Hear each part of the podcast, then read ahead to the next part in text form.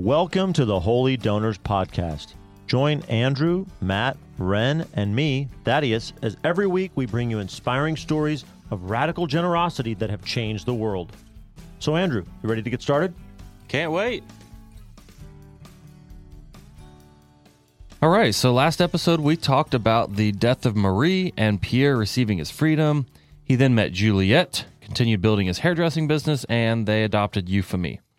It was also great to hear about Pierre reconnecting with his godmother, Aurore, and building that relationship.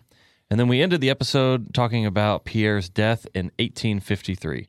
So maybe in this episode, Thaddeus, we can lean into Pierre's philanthropy and his legacy, right? Yeah, I think that that's what we need to do. We've we've reached that point where it's time to talk about why he's even being considered to be a holy donor.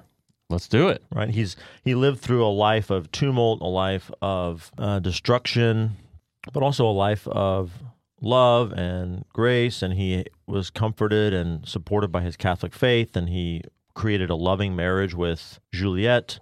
And it seems like that radiated out from himself, and he and Juliette really disposed of the the money that he made as a hairdresser for the benefit of others. And that's what we're going to talk about today.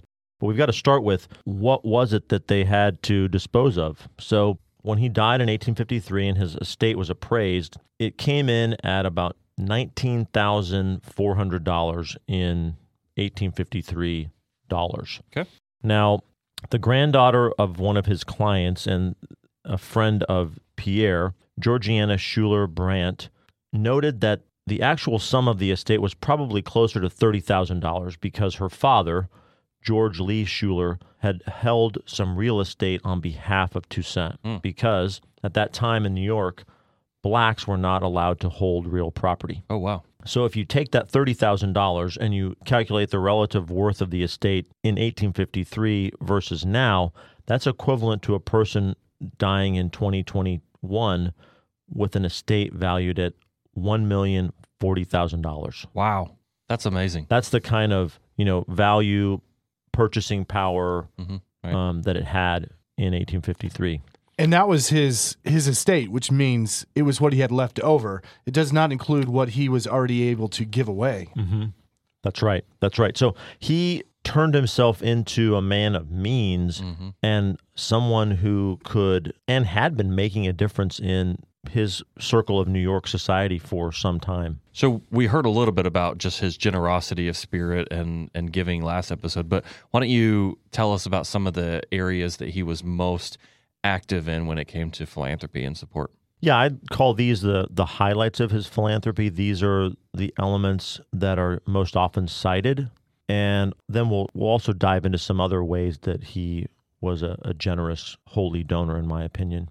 Um, but he's considered to be the founder of Catholic Charities of New York City because Wow. he had a hand in starting its first Catholic orphanage and in starting the city's first means of caring for black orphans. Oh, wow. And I'll go into more detail about that in a moment. Okay. He also is known for donating funds to build Old St. Patrick's Cathedral. Nevertheless, he was refused a seat at its dedication ceremony. That's so wild. Here is an example of where racism and prejudice was clearly at work and affecting Pierre's life, right? Even though we had such an interesting situation where we talked about his role as being a Frenchman kind of trumping the fact that he was black and and that he was even enslaved at at some points. Here he clearly felt the sting uh, of racial discrimination. But you know what? He he was no dummy. I mean, he probably could have anticipated. I think he probably anticipated that that might might happen. That he Mhm. might get shut out of a of a public citywide event like that.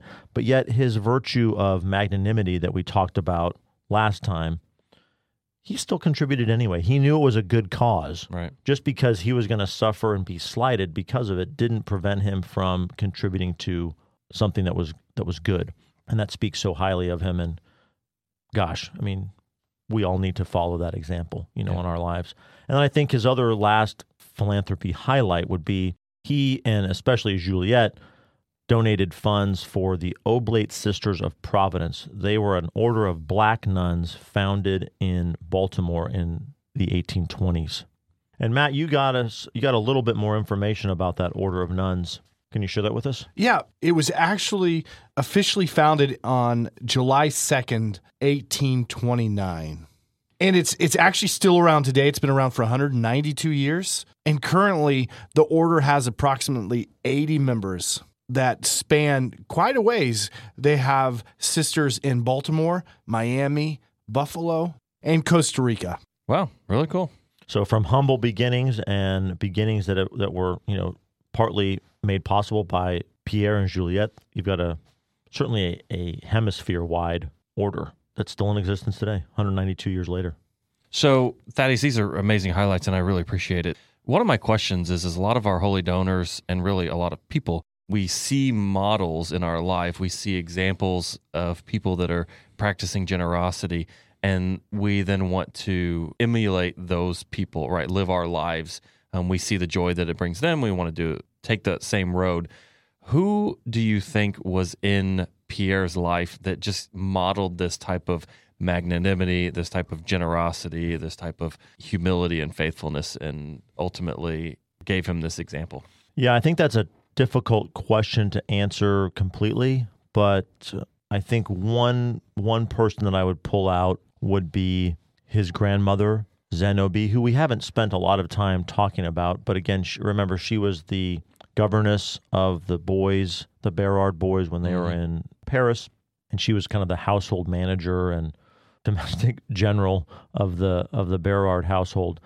And I think that everything that I learned about her was that she was a model of warmth and generosity and self-sacrifice. She clearly had the Berard's complete trust and had their hearts because she was given such responsibility over their boys and given such freedom to to travel independently and move about the streets of Paris with relative ease. Yeah. She clearly must have been a remarkable woman and somebody in how she lived her life and and lived her station to glorify God and to the best that she could set an example for Pierre. And then his modern biographer Arthur Jones, I think he wants to say that the household that the Berards created, where they were trying as best they could to live faithful Catholic lives, and they tried, it's, it would seem, to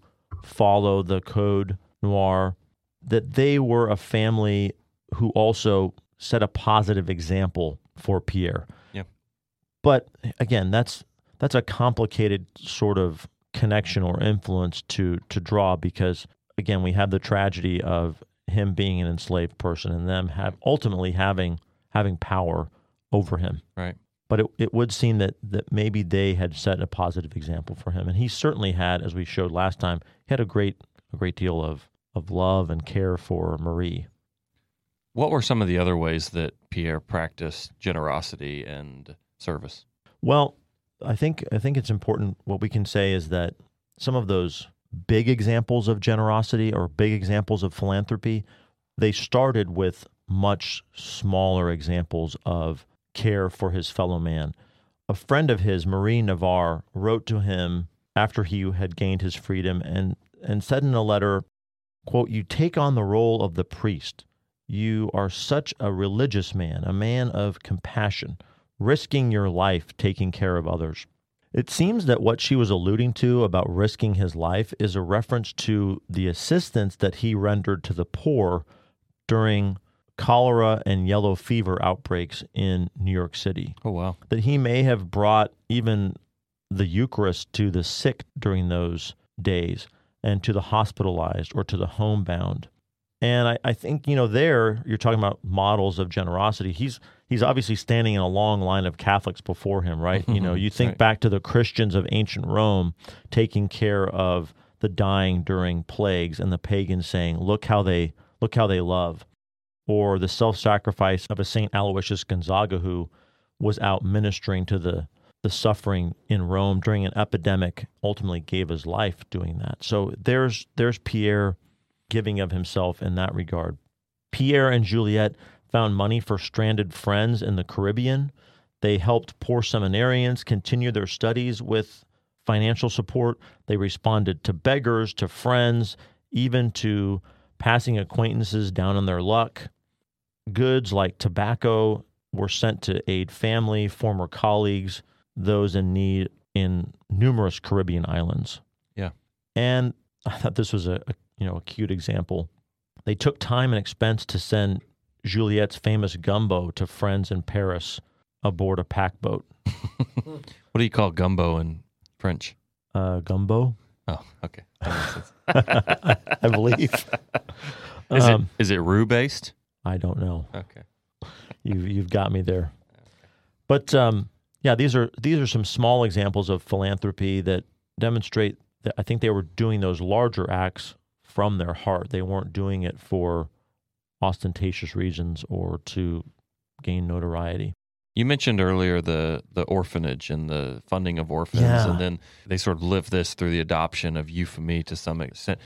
Tell us a little bit more about that piece of their life and how they lived out their faith through the support of orphans. Yeah, they clearly had a heart for for children in need and and children who were separated from their family. Maybe maybe it was because Pierre was separated from his mother and Zenobe. Yeah. That they that they felt such of a need to to care for for orphans.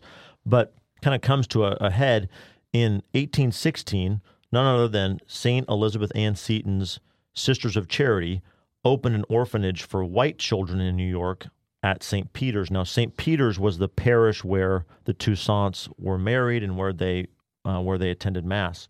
A client of Pierre's and a friend, she was she was a friend, Mademoiselle Madame Larue. She had initially been the fundraiser behind this charitable effort to gather the funds to build this orphanage, um, and it had become a popular cause among French and American ladies throughout the city.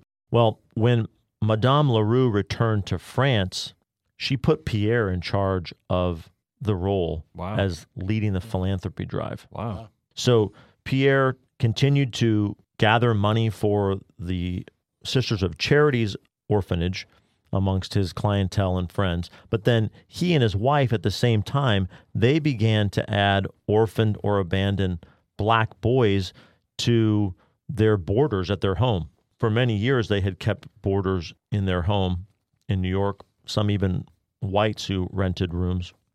They found these boys education. A few of them apprenticed with Pierre at his hairdressing shop. We have some um, letters from Euphemy to Pierre about these good and bad boys. I think our little border is very nice. I think he is an old head on young shoulders. Uh, but then there were some other types that she was a little bit more concerned of. Dear uncle, I take the liberty of asking what you are going to do with the people in the front room. They will not pay you until you send Mr. Quirk after them. So Euphemy was she was a, a dear child and a, and a niece who wrote frequently to her her uncle, and she knew the sacrifices they were making to Yep. take care of these these young boys.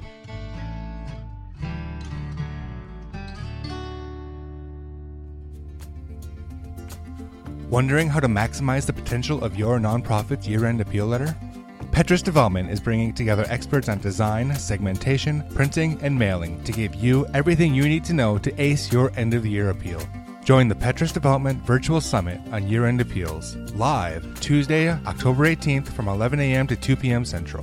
Registration is just $29, but the impact on your appeal will be much greater. Prices go up Monday, October 10th. Visit petrusdevelopment.com slash appeal summit for more details.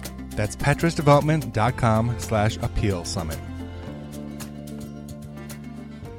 So I want to ask you about one other form of generosity that you've kind of pointed out that involves Rosalie and Juliette and Euphemy. Why don't you tell us about that?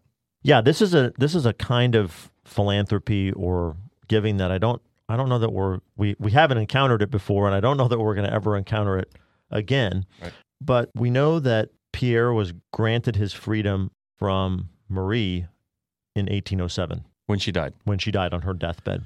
He turned around and used his wealth after he met and courted Juliette to purchase her freedom. She paid her owner so that she could be set free. And he also did the same for Euphemie so that she could be freed. And there seems to be other cases where they they may have purchased the freedom of, of other blacks in their in their circle. This is an astounding use of his wealth to buy back the freedom of these close to him and maybe others in that French American community. Yeah, I mean, it gives me chills just to think about them making a life such that they could do that and then choosing to spend that wealth on people that are were important to them, Mm-hmm. which is really kind of amazing. Mm-hmm. Mm-hmm. So, 1853, Pierre Toussaint passes away. Something happens in 1968, over a 100 years later. Why don't you tell us about that? Right. So in 1968, that is the formal official application for canonization by the Archdiocese of New York, Cardinal Cooke, the Archbishop, for Pierre Toussaint's canonization. Wow. Its submission to the Vatican, and it's a it's an entire you know case of telling of his life, his accomplishments, the reasons why he should be considered. What was the phrase that you found is necessary for consideration as a venerable? To live a life of heroic virtue. Right, and I and I think you know we could add that into our discussion at the end when we're assessing him as a holy donor. I think he lived a life of heroic virtue for sure. The next step in the story of his cause for sainthood isn't really necessary for him to become a saint, but it's an indication of how seriously his cause as a person worthy of veneration and honor has become. And that is in that in 1989 the Archbishop of New York at that time, Cardinal O'Connor, arranged for his remains to be transferred to St. Patrick's Cathedral, the St. Patrick's Cathedral that we famously know today. And he is the only layman interred there alongside all the cardinal archbishops of New York City. Was that the St. Patrick's Cathedral that he was denied admission to? No, this is Oh. the this is New St. Patrick's Cathedral, Oh, okay, the, got the, it. the the world famous cathedral in New York City. Now, the reason why Toussaint was elevated to this high place partly was, I think, to to make up for the fact that his grave was forgotten about after his passing. He had been buried next to Juliette and Euphemie in the cemetery of Old St. Patrick's, and those graves had had been grown over and lost until a seminarian in the 1940s, Charles McTague, discovered them and brought them to light. And so this was to make up for that that slight. Wow. So then something else happens that's really important in 1997. Tell us about that. Yeah, that's on December 17th when after consideration of his cause, Pope John Paul II declared Toussaint venerable. Which is really, if if you remember from the Katharine Drexel episode, it's the first official step Right. on your way to sainthood. Because first, it's venerable, uh, which which is uh, what he is, uh, living a life of virtue, Mhm. a heroic life of virtue. Next is blessed, and then the third step is canonization, where we recognize him within the Catholic Church as a saint with a capital S. Mm-hmm. That's right. And so if he eventually is canonized a saint, he would be in North America's first black saint. Wow. But thus far, no miracles have been confirmed for Toussaint. And so that's something that we as the faithful can all take part in because we can remember him and ask him to intercede for us in our difficulties. We can ask him to intercede for our friends and family who are in difficult straits or in, in need of God's help, God's miracles. And didn't you say you found, Matt, a prayer for the cause of Venerable Toussaint? Yeah, Thaddeus, I did find it. The prayer for the cause of servant of God, Pierre Toussaint. Lord God, source of love and compassion, we praise and honor you for the virtuous and charitable life of our brother in Christ, Venerable Pierre Toussaint.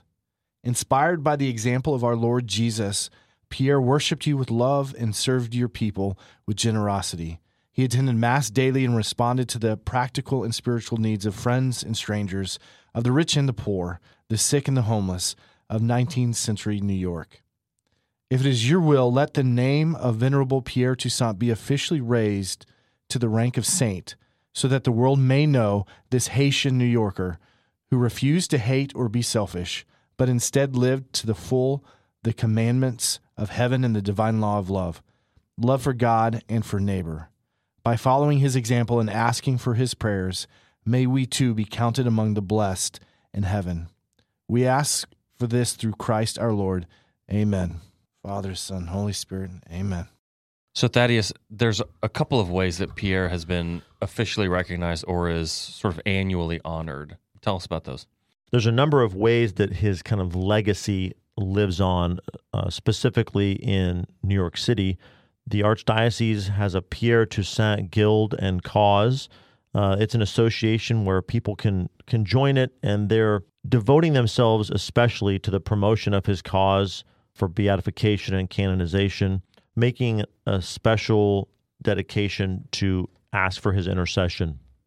There's a scholarship fund, the Pierre Toussaint Scholarship Fund. It was established in 1983. The Archdiocese oversees it. It provides scholarships to graduating high school seniors of any background, public, private, and parochial school attendees in the Archdiocese of New York.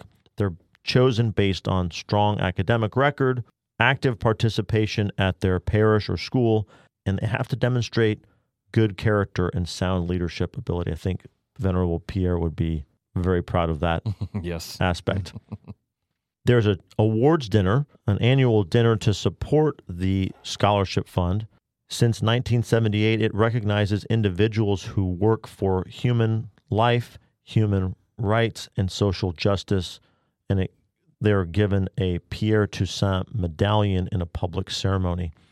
And then finally, the Archdiocese of New York supports financially and with missionaries the Collège Pierre Toussaint in Haiti, which is a private high school on the island of Haiti for rural youth in a in a pretty rural, very poor area of the of the island, which is saying something because Haiti is one of the poorest countries right. in the world, and this is in the poorest of the poor.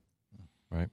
But I think that is a way that the archdiocese tries to give back and make some recompense for the injustice of slavery. Yeah. So I think the last question that we have now, as we wrap up this episode in this season, is Was Venerable Pierre Toussaint a holy donor? Matt, maybe I'll hand it over to you first. Yeah, I think this is going to be a really short conversation from my end because I think this is is one of the more obvious holy donors that we've done, and that is, it, was he holy? Absolutely, can't argue with the Catholic Church. And when you look at all of the pieces that came in, he was a he was a very holy man. Second, was he a donor? Absolutely, he was he was a strong donor. I don't think you could be any stronger of a donor than by giving away of your wealth in order to give someone their freedom and by being able to help his his wife his niece and his sister uh, at least those three by their freedom. It w- was just an unimaginable ability and philanthropic gift that he was able to give on top of all the other that that he was able to do. So yes 100% holy donor. Great. Rhen, what do you say? It's hard to put a scale on holiness, but he might be the holiest donor we've covered so far, right? Like you could say Katharine Drexel had impatience and you know a few things like that that were slight character flaws that wasn't enough to make her not holy. But I can't even see that with Pierre. Like he was patient enough to keep serving his mistress, be the breadwinner for her, basically, right? Like, these things that he did were pretty selfless in some ways. I mean, there's there's more of an argument there when you when it comes to the slavery aspect, right? But just the way that he cared for others, gave his money to free them, and the, all the different charity things he did. Uh, pretty remarkable guy. Yeah, thanks for sharing. I think I don't have anything to, new to necessarily add to that conversation. You guys nailed it. Definitely a man of magnanimity, as Thaddeus said a couple of times, a man of radical generosity. I mean, unconventional radical generosity. Certainly uh, a man of faith and a man of humility. So in in my book, yes, absolutely. That is Yeah, I think he certainly wouldn't have been on our radar if there weren't things in the initial appreciation of his story like giving to Old St. Patrick's Cathedral, being considered the founder of Catholic Charities in New York, for example. If there weren't those kind of grand, large scale donations, he wouldn't be on our radar screen. Right. But I think what impressed me more was how truly he and Juliette lived that little way of St. Therese of Lisieux without even being aware of that being a, a, teaching or a spiritual lesson.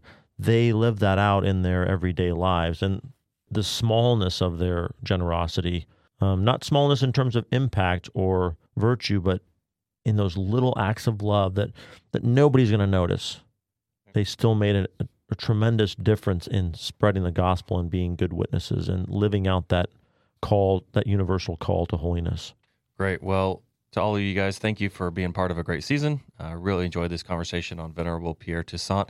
And for all you who are listening, can't wait to have you back next season. Thanks. God bless. Thanks for joining us for this episode of Holy Donors, brought to you by Petrus Development in cooperation with Red Sea Catholic Radio. Theme music by Tommy Kibb, Third Top Productions, graphics by 86 Creative. If you like us, leave us a review, share us with your friends, and check us out at holydonors.com and on Instagram. Holy Donors, bringing you inspiring stories of radical generosity that have changed the world.